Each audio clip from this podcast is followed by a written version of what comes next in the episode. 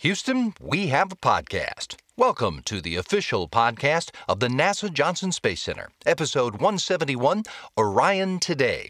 I'm Pat Ryan. On this podcast, we talk with scientists, engineers, astronauts, and all kinds of experts about their part in America's space exploration program. And today we're checking in on the development of the vehicle that will take men and women farther away from Earth than they have ever gone. It's called Orion, and as the program puts it on its website, for the first time in a generation, NASA is building a human spacecraft for deep space missions that will usher in a new era of space exploration. That includes going back to the moon in just a few years. Yep, this is the spaceship to make that trip. And we've talked about various aspects of Orion and its systems here on the podcast over the past three years. Today, we get an update. Orion Deputy Program Manager Howard Hu has bachelor's and master's degrees in aeronautical and astronautical engineering. He worked in the Space Shuttle and International Space Station programs before joining Orion in 2007. And since then, he has worked on the vehicle's avionics and power and software systems, on guidance, navigation, and control. Uh, he really knows this thing inside and out. And I got to spend an hour asking all the so called stupid questions so you don't have to. Time to find out the latest about Orion. Here we go.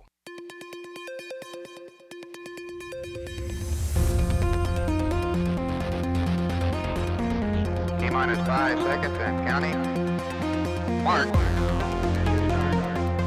Launch commit lights are correct. Here she goes. Houston, we have a podcast. I learned a long time ago in high school that uh, all good arguments begin by defining your terms. So Okay. you've been involved in Orion for years. Howard Hu, what is Orion? Well, uh, Orion is our next generation exploration uh, spaceship or spacecraft.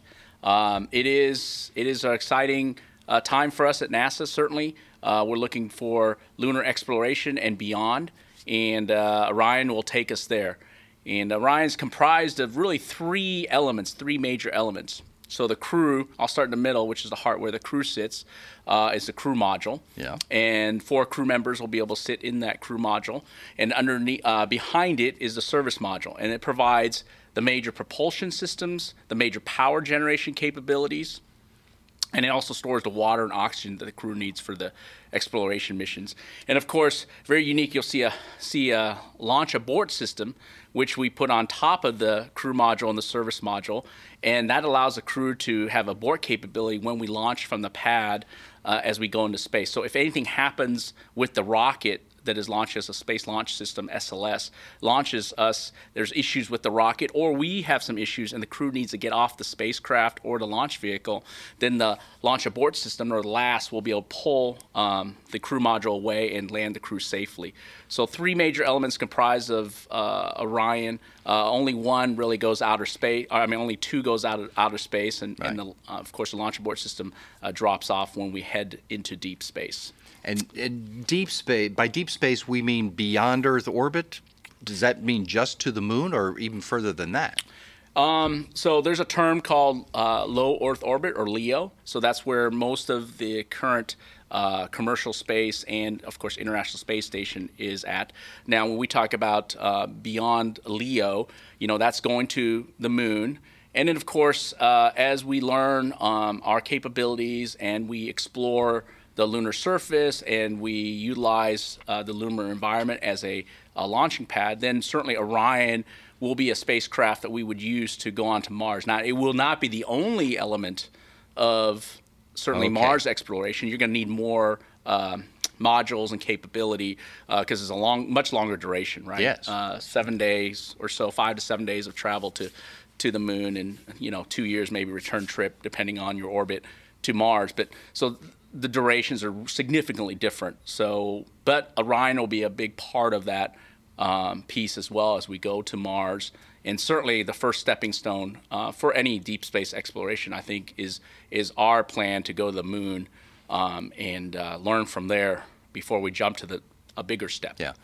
Yeah, I think you raise a good point, and let me get you to expand on it a bit. There are, we have spacecraft that are flying in low Earth orbit right now. That's not what Orion is designed for. What can you compare it to the, the current vehicles, and and how does it differ, and what kind of capabilities does it have? Yeah.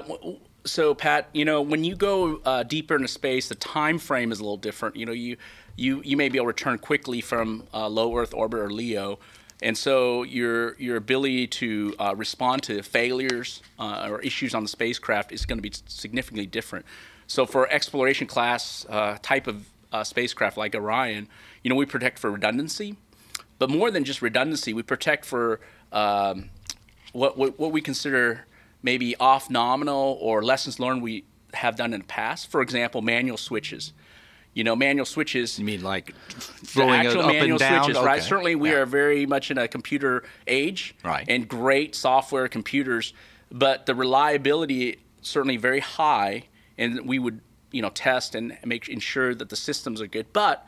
But we have learned in the past that sometimes manual switches, manual capabilities are another additional step, on a different type of redundancy that you may need for critical systems, like separating from the spacecraft. So when we come home, we need to separate the crew module from the service module. Right. And the crew module returns the crew back and lands safely on Earth. And so that step, you know, we want to have a ability to to to obviously separate. Same with uh, releasing the parachutes.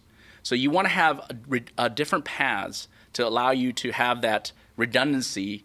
Um, More than that's one more way than to- just yeah, more than one way to do something. Yeah. And and that's one thing we've learned. Um, the other things that you learn about uh, when you go to deep space is, is certainly radiation is a big uh, effect on the spacecraft. So you want to be radiation tolerant. So we're very dependent on electronics, and so you have to have a very robust test program for that. Uh, as well, and then of course, you know the harsh environment as you go out in deep space, you do not have anybody else to count on but yourselves in the spacecraft. Yeah. You want to ensure all your systems are tested um, very well, number one, and to a level that is beyond what you think will operate in or what we think the environment will be in. And so that that's very important from a spacecraft uh, perspective. And then the last thing is, is, is the ability for the crew to interact with the system. So a lot of times you can certainly for a shorter mission like a LEO or low Earth orbit mission, you you know you can sit back and, and the automated system will do everything and it'll be fine.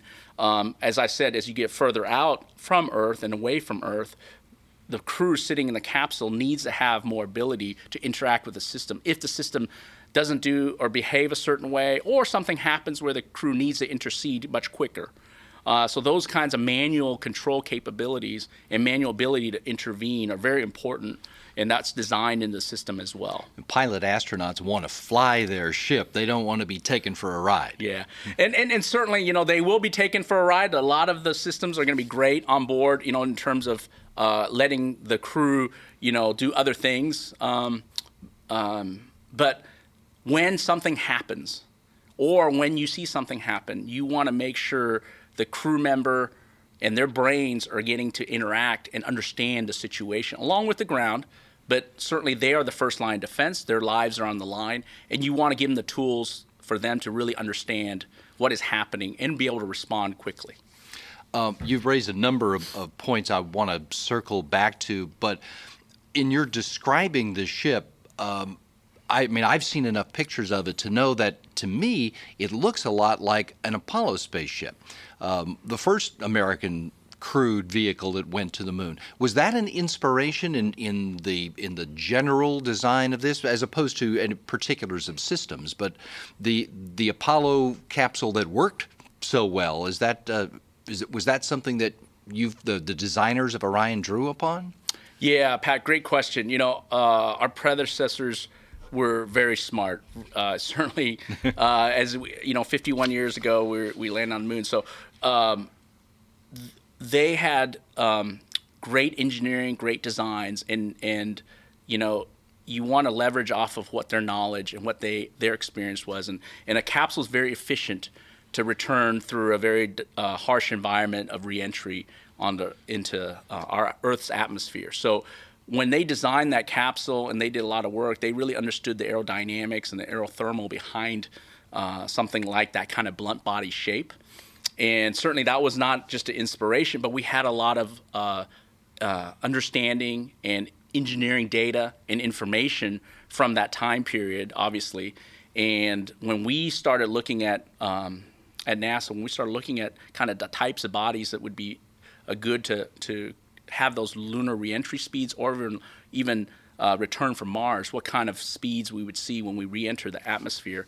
Uh, a blunt body shape was a very good uh, design uh, from that standpoint. The so blunt- efficiency, The bluntness here referring to the back end, the one that is Yeah. leading through the atmosphere. like a pear shape, yeah. The bottom Yeah. of it, the heat shield, uh, is the blunt part of the body, and and that that the the ability for the spacecraft to be very efficient to rate uh, to dissipate the heat when you re-enter uh, is is a really important thing. And if you remember, the shuttle had a little bit of wings, Right. uh, certainly not a lot, and we had to deal with a lot of tiles and things like that. And that was a Earth, a low Earth return type of type of speed. So it's certainly less than what you're seeing. You're saying that Orion's return will be at a higher rate of speed than the space shuttle was. Yes, yes, definitely. And so that, that that's the difference, uh, number one. And certainly, when you say inspiration, I mean we learned a lot from from our predecessors, and we're taking that adva- advantage of that knowledge and applying it uh, for future space explora- exploration. How long has it been since Orion was the the idea came to build this vehicle? Boy, it started, you know, in the uh, you know 2004 2005 timeframe. Yeah. Uh, when when uh, you know uh, President Bush announced uh, the vision for space exploration. Right, right. And uh, the genesis of hey, we want to return and build spacecraft uh, that would go beyond low Earth orbit. And so that started formulating. Um, but in our current program, um, in the Artemis program, you know, we, we've been working on it for several years. And certainly the, the changing dynamics of kind of the direction where we're going has evolved a little bit. You know, we were going to an asteroid at one time, um, but now, you know, we're very focused on the Artemis missions of uh, returning the first uh, woman and the next man back on the lunar surface. So very important national goals uh, that has been um, that have been called culled together over the last few years. So Orion has been part of the agency's effort, even as the, the specific direction of that effort has changed over the course of more than 10 years now. Yeah, I think that's the the flexibility of the of the spacecraft, right? The mission, ent- ultimate uh, end goal, the mission may change or evolve, uh, but certainly the the requirement to carry the crew to those destinations, whether it be the lunar orbit, whether it be an asteroid or something different, uh, you know, is the same relative to making sure that the crew is has an environment that they can uh, safely live in, that they can we can return them uh, back to Earth safely, and that they can um, be transported from obviously liftoff all the way to their destination. So. You've been part of the program for a long time too, haven't you? Tell me about, about your, your work in the Orion program. Yeah, I've been I've been very fortunate, you know, uh, to be uh, with the program since the very beginning. Um, you know, I've had the opportunity to work a lot of different things. You know, I started as the guidance, navigation, control um, lead for the, for the program. So the flying of the vehicle, the navigating of the vehicle. Uh, so very important things uh, that that certainly. Um, I was I was uh, very fortunate to be part of, and then I've had opportunities to move up in leadership in the program.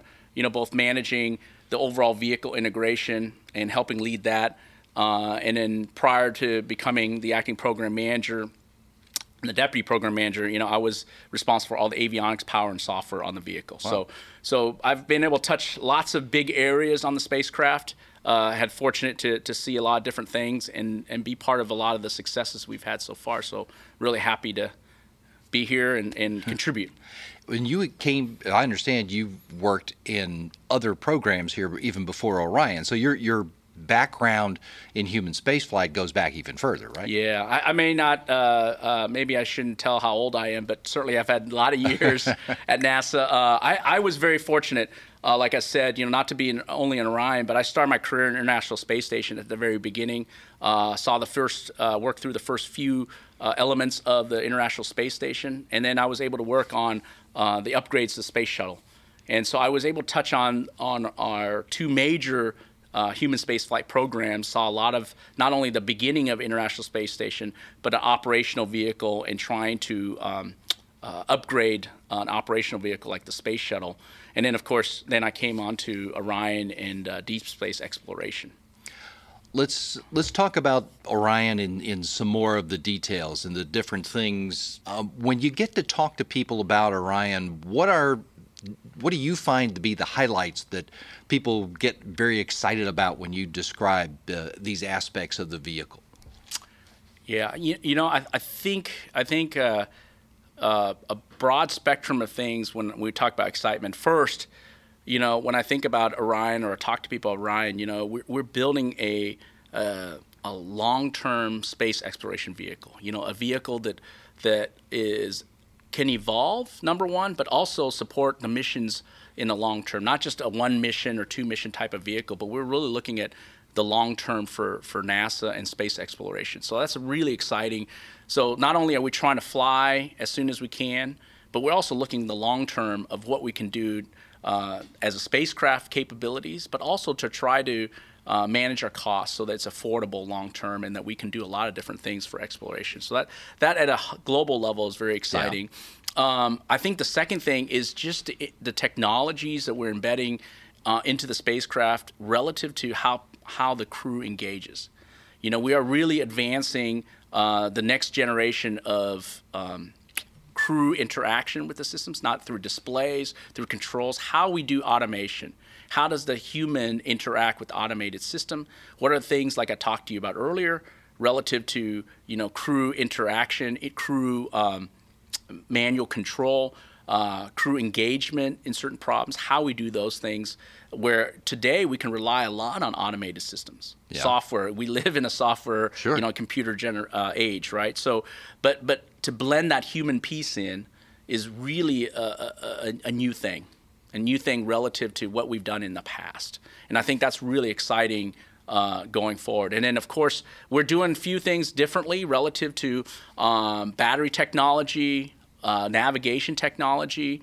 Um, so those are really exciting things I talk to people about where we're advancing that state of the art with you know the commercial providers as well because that's what we're going to need in the future because communication is very important when you're further out and even further out to Mars, right? So yeah. one of the things we're, you know we're we're doing is is looking at those communications technologies, and of course, you know, docking with a vehicle, rendezvousing with other spacecraft is going to be very important in space. And so we're advancing those kinds of navigation sensors, what we call relative navigation sensors. So everybody's heard about GPS. We use right. it every day, right? Yeah. So, but you don't have GPS when you leave the Earth. You don't have that kind of constellation satellites. That How globe, do you navigate? That globe's no longer important. Right. So you can't use your iPhone. Go, hey, uh-huh. I want to go from here to here. So you've you gotta have other ways to navigate. So we're looking at that, but also you have to navigate together with two spacecraft, and that's called relative navigation.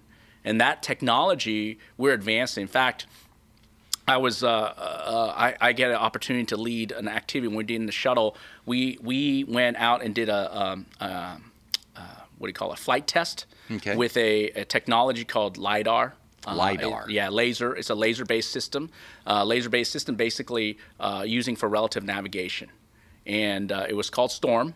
And uh, so we, we, did a we did that work. We mounted a lidar system on the space shuttle in Payload Bay, and we did a test with the space station to determine kind of what the capabilities are for lidar technology at that time and it was one of the last, second to last mission uh, of the space shuttle. So very exciting that we are able to do that. Now we're going to apply that technology uh, into our spacecraft um, as our uh, relative navigation sensor.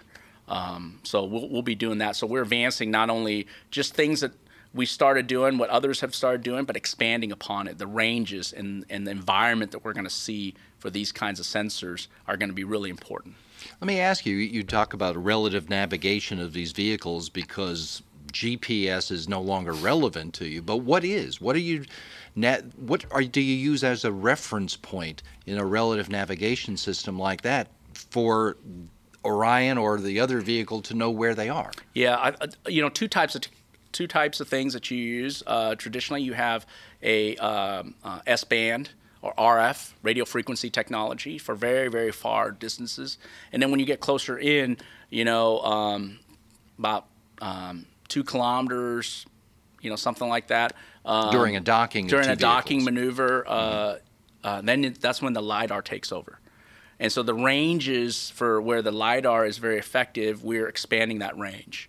and and that distance. And so we're counting on lidar technology, you know, to to give get us the rest of the way in as we get closer to the to the other spacecraft. So that's one of the key pieces of technology for the two vehicles to then as to bounce the signal off. I don't know if they bounce. It did. yep. That they bounce off one another in order to gauge their distance and the rate at which they're they're getting closer. You're you're you're you're, you're you got it. okay, You got it. Yeah. it's So, always, there's it's always uh, good to have something to fall back on. yeah. So you have a laser, and it goes to a reflector, and it gives you a return. Uh-huh. And uh, so different types of, you know, uh, I won't get into it here, but but certainly that technology has been there. A lot of uses commercially.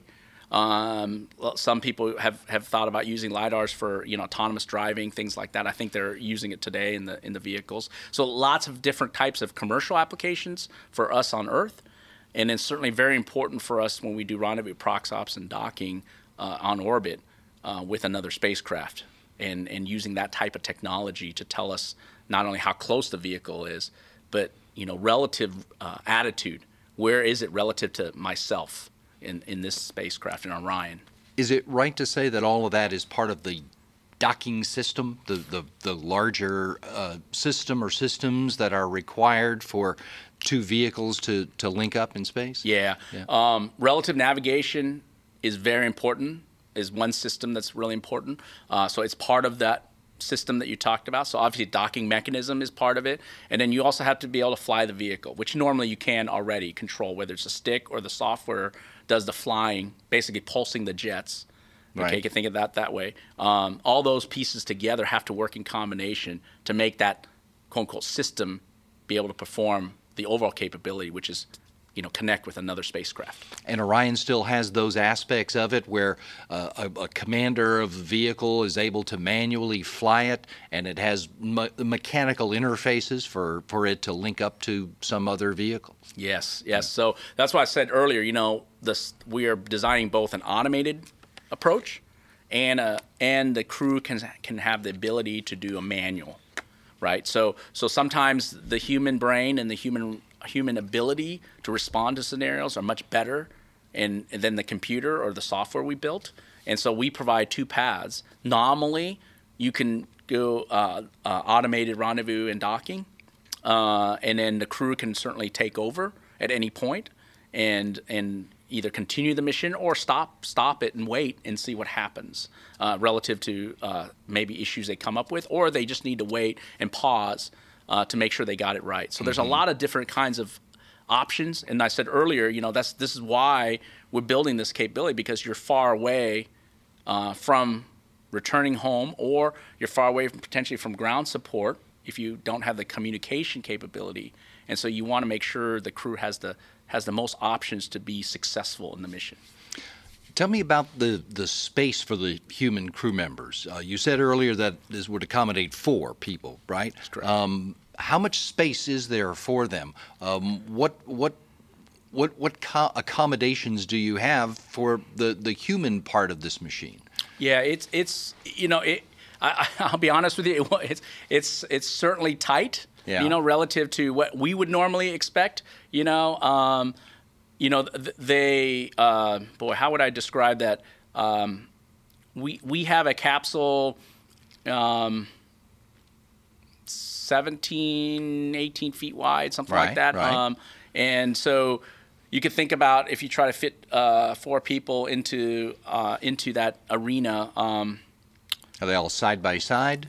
Well, when you're in space, you're floating around, so you're maneuvering within a. If you think of cylindrical shape of uh, with a blunt body on the bottom, Right. Um, so they'll have opportunity, but when they're launching, the seats are two and two. So if you imagine uh, two people Above them. above you and two people below you, so certainly launch and and re-entry um, uh, configuration, they would be sitting.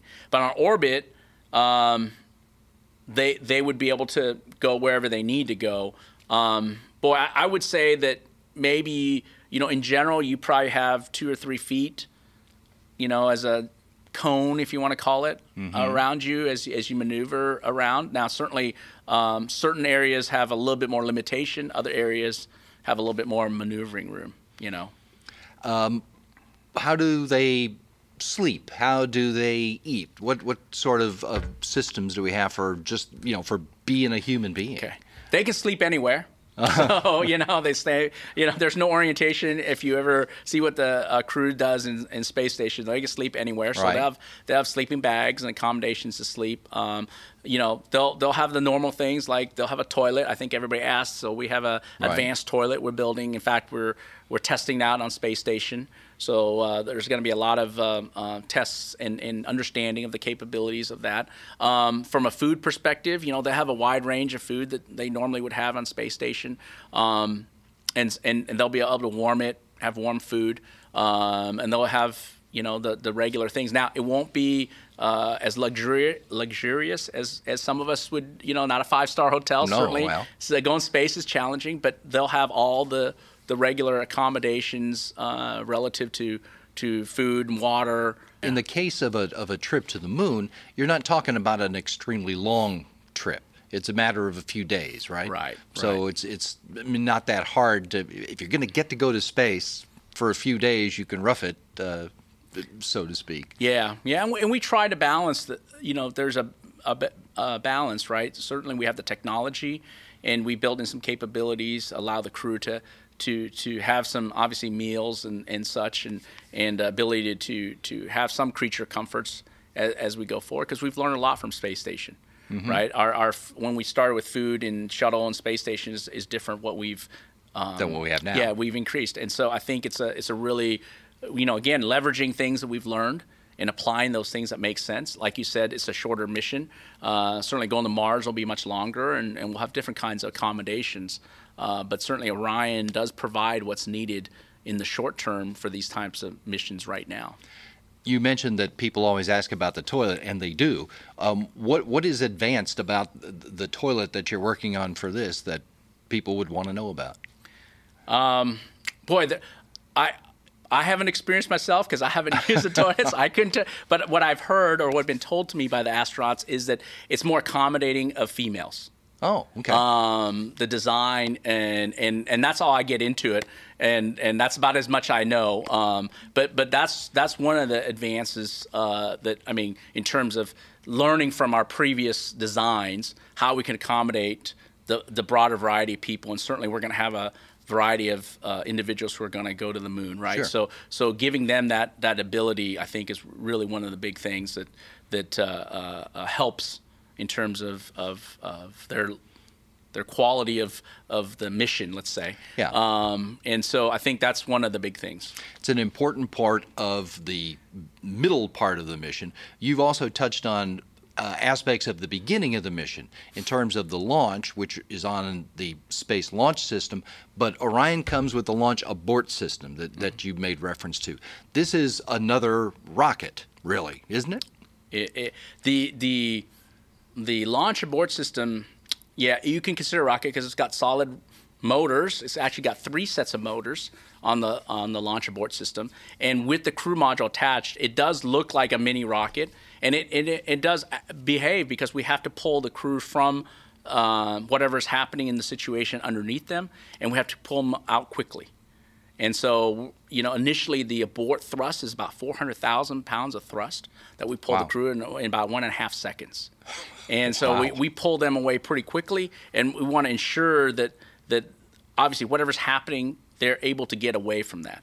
And so you can you can imagine whatever uh, whatever scenarios there may be, whatever situation you're in, it's kind of like an ejection seat, right? You want to get away from the situation that was back there, fully away, so that there's nothing that can affect. Um, That's a big controlled explosion that's going on behind be. them that they need to get away be. from. Yeah, or the rocket's just accelerating and and you don't want to be right in its path, right? So a lot of different things that could happen, and you want to ensure that you could get away quickly.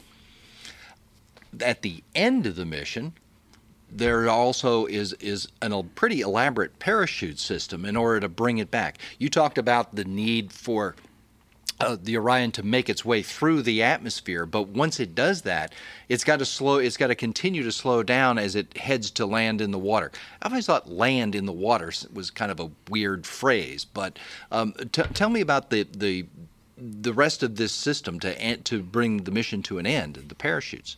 Yeah, we have three uh, major parachutes that deploy. In fact, we have um, parachutes that actually slow down the spacecraft first a little bit, and then it pulls out the main chutes um, uh, coming out behind it called drogue drogue chutes that pull the main chutes out. And so the the system is three big parachutes and and and of course, like you said, we're, we're trying to touch down softly, and we're trying to touch down in a in a in a very uh, controlled area. Uh, r- really, right now off of San Diego, because then the U.S. Navy can go recover the crew and the ship. You can imagine we would not want the crew sitting in the ship for very long. Uh, our spacecraft, you're bobbing in Riding the the water, wave, and and yeah. and they they of course have felt some effects of being in space. So we certainly want to extract them as soon as possible. So accurate landing is very important, um, and the ability to act, land accurately. You can place um, recovery forces near that, that, so you can recover them faster. Now, certainly we have ability to have contingency. If something happened, they need to come down uh, somewhere else that is also possible as well. So lots of different kinds of things that, that we've protected for for the landing itself. And of course, like I told you earlier, on the chute deploy, you know, w- we are we have um, like the manual switch for deploying the chutes, right? That's very important. The crew can fire that switch if, if the automated system doesn't do it. Doesn't now, work, right. Normally, the automated system will be fine. They'll do it. The crew will monitor it. If it for whatever reason it doesn't trigger, then the crew has a way and and they can deploy the chutes and they'll be able to land safely. Mm-hmm. you uh, the program has had a number of uh, i mean there are as you develop these systems you're doing all kinds of testing to make sure that it's working before you get too far you make sure incrementally as you work along uh, tell me about some of the the real big uh, testing milestones that you've been through on these various systems uh, to to know that we're working in the right direction and then things are, are working as they're supposed to Yeah. Wow. We just finished up two major tests this year. Um, we just recently finished up what we call structural test article. So we subject a, a, uh identical vehicle structurally to Orion, uh, both the launch abort system, the crew module, and the service module, so the whole stack. And we test a lot of combinations or, or configurations of that structural test article depending on the flight configuration, right? So you'll have the stack together, you'll have this crew module by itself, you have a crew module service module together. So that st- that test tests out the ability for the structure to withstand a very heavy vibration environment, very heavy shock environment. So that's the test I talked about. Is we want to like test it would undergo at launch undergo at launch, but Yeah. above that. Oh, So okay. levels above that, I because see- you always oh, test levels above it, such that you protect for if you um, aren't, you didn't model something correctly, so that you you make sure you you have a test program that really rings out your system, the actual system that you're going to fly, Yeah. right? So that's the whole idea of the structural test article.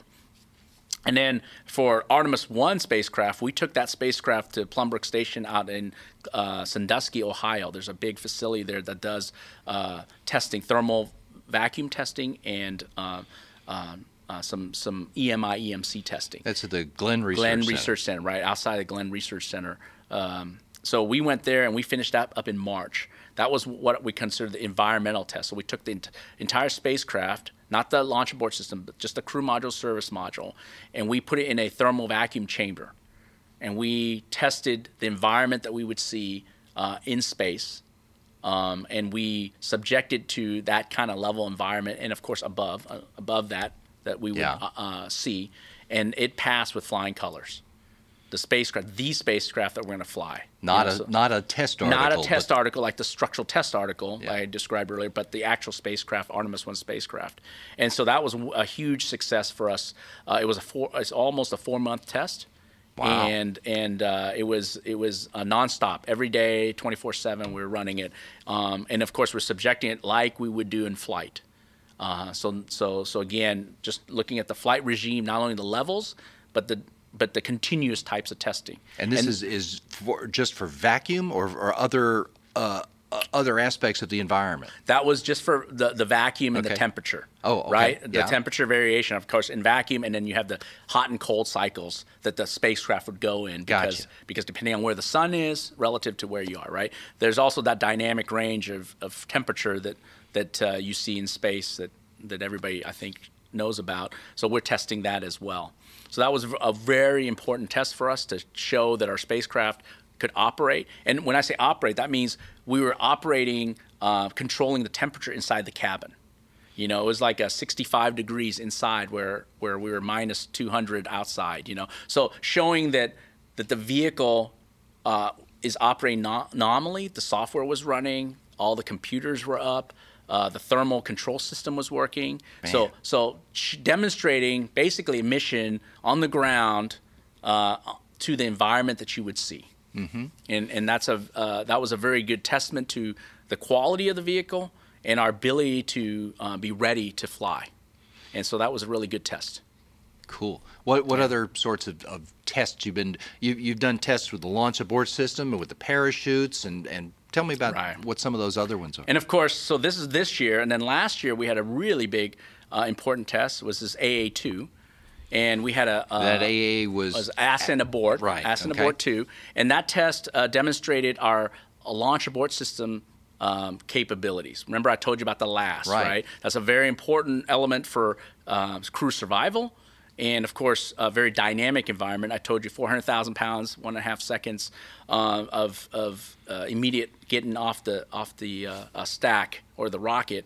So we had a very successful test uh, in Florida, um, July, uh, I think, second, if I remember correctly, and very good for the program to demonstrate that our launch abort systems operated exactly as we predicted, and was able to um, successfully um, pull the crew module off Right. and reorient and, and bring the crew module uh, back. So that was a really important uh, demonstration of our launch abort system in a full scale test.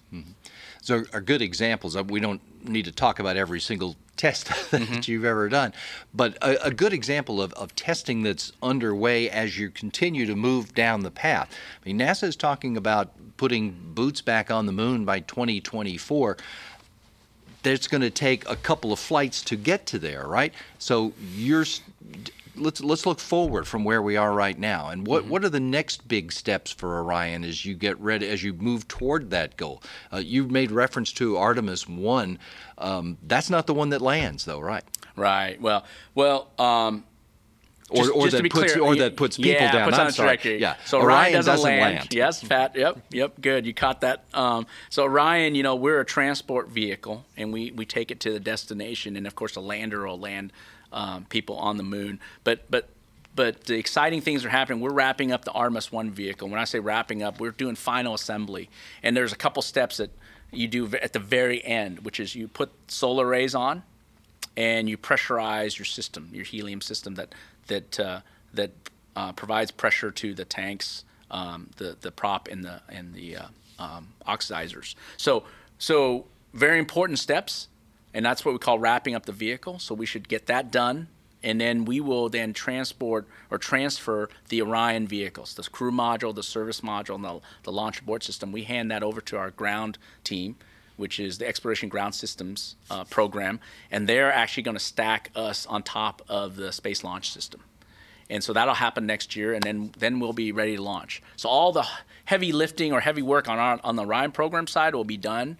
Uh, we'll we'll have that vehicle buttoned up and ready to go. Our tests that we talked about demonstrated that we're ready for flight. Yeah. We've got a few things to wrap up on the vehicle side itself, uh, and then we'll accept the vehicle, um, and then we'll hand it over to our partners in the other program, and then they'll do the stacking for us. before we get too far or any farther down Mm-hmm. that road, I don't want to forget the other partners that are involved. NASA's building this vehicle in conjunction with uh, with with the European Space Agency and with other companies, right? Yeah, I forgot to mention that at the very beginning. You know, the the service module, a big part of the service module is being by built by the European uh, Space Agency with their partners uh, Airbus, and um, they are the ones that are responsible for providing that element to us and very important part. So the power the propulsion systems uh, the tanks that store the oxygen and the water for us um, very very important part of the spacecraft and, Yeah. and a great partnership that we've had with the europeans. And then now we're going to fly together uh, as one single spacecraft So they've done their part. The Europeans have delivered the the Artemis One uh, service module, Okay. their contribution. We put it together, and I, I said earlier we did the testing as the as the crew module service module. So everything's working very well, um, and then the final steps are being done. So very important partnership that I forgot to mention earlier, and I'm glad glad you brought it up. And they they based uh, their design on flown vehicle on their on their cargo ship that they flew to the International Space Station. Right. Um, the ATV, or I Yeah. think it's called a Automated Thomas, transfer. automa- automated transfer vehicle. So they they um, when they joined us um, back in 2013, um, you know that was when you talk about uh, inspiration or, or you know leveraging their past. You know they started with that uh, design and that experience base, and that's where that's where the our current European service module element uh, evolved, and that allowed us to to uh, leverage their experience and knowledge of, of the ATV design and flight experience, and and then um, and apply it to Orion. and the our, the Orion vehicle itself is being built in partnership with with private companies. Yes, the, the certainly you know NASA is a leader in terms of building Orion exploration spacecraft, but we count on our prime contractor Lockheed Martin, who is responsible for integrating all those pieces I talked about: the service module, the crew module, the launch abort system, putting it all together and getting it ready for us uh, to to make sure as an integrated spacecraft it's working. And of course they're they're the ones also for. Uh, doing the, the design of the crew module and the launch abort system. I told you earlier the service module is the European, so Right. they're po- responsible for those pieces and they're responsible for integrating this whole spacecraft. So they're a very important partner for us, and, and uh, they're our prime contractor, and uh, certainly um, done a great job of pulling the Artemis One vehicle together. So you mentioned a minute ago that Artemis One vehicle, you're getting ready to deliver it to uh, to Florida for the people to put it in a stack to get ready to fly that first mission. What other things should people be looking for? What other kind of, of tests or development activities does Orion still have in front of it before we get to actually fly the vehicle? Yeah, for for for Artemis One, our major test program is done. Like I said, um, now we we will be um, uh, doing things on the stack itself. You know, with with the rest of the the the space ship. Well, I'll say it differently with the launch vehicle. Let's Okay. say, and we'll be doing uh, some some um preparation for launch.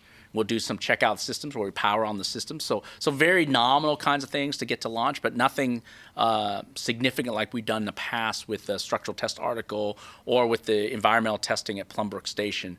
Nothing at that magnitude for us for Orion. Now we certainly have tests ahead of us uh, for other things, but but not for Artemis One. You and I, I'm assuming that you're at some point you're going to have to have everybody uh, do an awful lot of practice with the launch vehicle, uh, do simulations and that that sort of thing because it's something that you haven't flown before. Yes, this is this is true for uh, you know previous uh, human space flight uh, Sure. programs, and it'll be true for Orion. And you know, it makes all the sense in the world. yeah, yeah. And we'll have uh, simulations, uh, and in fact, we have a we've already done testing with the ground software. I if if for those who don't aren't familiar, you know, ground team will take over. They they will stack the vehicle, but not only will they stack the vehicle, they have ground software that actually interacts with our spacecraft software. Okay. So that interaction we've tested also as well with the ground team, but we'll also participate as they power up on the on the spacecraft. So they'll have ground um, systems that actually interact with our spacecraft systems, and they'll get data and they'll get uh, command and control capability on some of the systems. And so we'll be involved in that going forward, pre- preparing for that. Not just simulations, but actual processing and getting the, the vehicle basically powered on. Um, so we'll be a big part of that. And of course, during launch day, we'll all be there and we'll be supporting from from our various Yeah. um, uh, facilities to make sure that everything, all the systems look right, and the spacecraft is ready to go. And and we give the launch team the go, and then of course the launch team hands over to our flight operations team here at Johnson Space Center, and then ta- they take over uh, once uh, once the uh, vehicle lifts off. We've referred to Artemis 1 flying target to launch in 2021. Give me the thumbnail sketch of what happens in Artemis 1 and then Artemis 2 and Artemis 3. Yeah, so so Artemis One is is our our first mission to to lunar orbit. Uh, it'll be a very exciting mission. I- You know, it'll vary 26 to 40 days depending on when we launch and exactly you know the, the type of missions that we're gonna that type of mission we're gonna uh, decide to fly. So so that's gonna be a very long mission. So really check out the systems that we've got. Uh, gr- great for us to understand the environment and what our systems do in that environment. So that's Artemis one, and then right now we're working Artemis two. So it's not we're waiting for Artemis one to complete and then work on Artemis. You don't have time. No time. So we're doing develop. So as we're buttoning up Artemis one, we've already made significant progress on Artemis two. In fact, at KSC is where we put uh, the Orion space uh, craft together. Um, we have both finishing Artemis one. In another bay, we have Artemis 2, where we're outfitting all the systems Okay. and, and testing it. So things are going in parallel. And in fact, uh, next year, not only will we be getting ready for launch Artemis 1, we'll be trying to wrap up. The ESM is going to show up. The, the, the European Service Module for Artemis 2 will show up. We'll be putting that together with the crew module. We'll also start some work also on Artemis 3. Uh-huh. So all these things will be going in parallel, um, different uh, different stages of development and assembly, but all in parallel and really exciting time because that's what it takes. That's what it takes for us to to make sure we're going to meet the schedules that we need to do to get boots on the moon, and making sure that that that uh, we're doing things uh, in a in a flow, and it's a flow, um, Pat, and and that flow has been established, and, and we just walk that flow, uh, and it's an exciting time for us. I know it's not your job to do it, but, but when are when are they going to assign astronauts who are going to fly in Orion? Yeah, I th- I don't know the exact time frame. You know, usually I think the templates maybe two years, uh, something like that. Two I years think, before the forward launch. Uh-huh. Yeah. Um, so I don't, I can't tell you. Don't quote me on that, Pat. uh, but I think it's somewhere around that time frame where they assign the crews. Um, but but it could be a little bit. The time frame may have changed depending on, you know, what the agency decides to do. And would it be essentially the same Orion vehicle that flies missions to the moon that then in subsequent years will fly missions to Mars? I hope so because I think, like I said earlier today, you know, one of the things that you asked me earlier, you know, what I tell people, I think the the the you know the the program and our thought process is is to stab, establish a vehicle that allows us to operate for a long time. And there'll be evolution, there'll be obsolescence, there'll be things like that. But the- Undoubtedly. but but basic vehicle, I mean, that's what we're uh, we, we want to make sure we are building a vehicle that allow us to have long-term exploration capability, right? And that that is a testament of time, and and my my uh, desire and and our um, the way we operate is to think about that as well. So both not only meeting the missions of today, but also making sure that we're able to meet missions of the future, and that vehicle is um, sustainable for that long term. And there, there doesn't need to be that many changes, and shouldn't be because I think we've thought through it, and and we will learn, and we will evolve, and we will update as necessary. Uh, certainly, we won't have it perfect, but but in general, I think the spacecraft um, today that we've designed will be able to last us and carry us forward in the future. And it sounds like you're pretty ready to go. We are ready to go. We're excited. We're like I said, you know, we're we're near the end of wrapping things up. It's like a, you know, I, I had my kitchen done recently. You know, you you can Oh. see the you can see the very end of it, and you're very excited to get back and get your kitchen back. It's, it's the same thing for us. A lot of us who've worked on the program for a long time. You know, it, it is a very exciting time because we know, you know, we're ready. You know, like I said, our testing program is complete for Artemis One. We are very close to wrapping up the spacecraft. And then now the next step is we're looking for our friends over at KSC to put it put it together, and then we'll be working with them to to get ready for the launch and and uh, get into space. It'll be very exciting. I uh, yeah, it will. Uh, thank you. Thanks very much for for bringing us up to date. You bet. You bet. Thank you for having me.